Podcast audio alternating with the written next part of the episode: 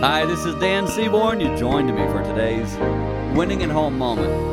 I would never have believed it. I would never have believed that some of the greatest lessons I would learn in marriage would be in this last third of marriage of my life. I thought, you know, those young years, you're going to get through stuff middle years with all the kids. Oh my goodness. I'm not a coaster. I don't settle. And so these last few years of my life, I've been learning a lot more about how to better love Jane how to surrender some things that I didn't want to surrender. I've I've got some good old habits that I've worked on for 40 years, and to change those are very challenging. But as I do, guess who benefits? Me and Jane. And by doing that, we actually grow closer together. And I want to challenge those of you who have been married a while do not stop growing. Do not stop surrendering. Do not stop looking for new ways to develop new and deeper relationships. It's a great example, a great model for those who are coming behind us and it will help you win at home.